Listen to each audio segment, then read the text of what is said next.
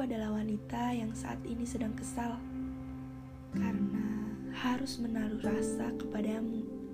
Seseorang yang ingin semua hal terjadi secara biasa aja. Jika kita bisa mengulang waktu pertama kali aku dan kamu bicara, apa mungkin kita bisa menebak bagaimana kelanjutan alur cerita?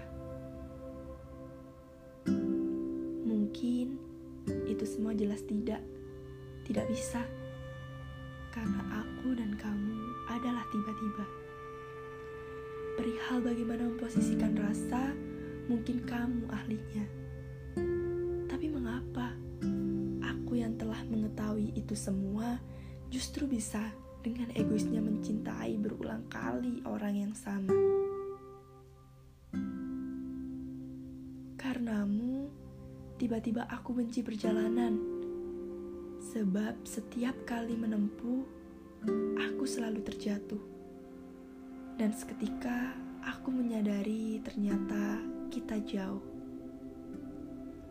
Aku pun tiba-tiba enggan berbicara perihal jarak. Sebab jarak yang tak bisa merubah kamu dan aku menjadi kata kita. Padahal aslinya semua itu tak menjadikan alasan ketika kita yakin akan sampai di tujuan yang semula angan. Apa kamu tahu?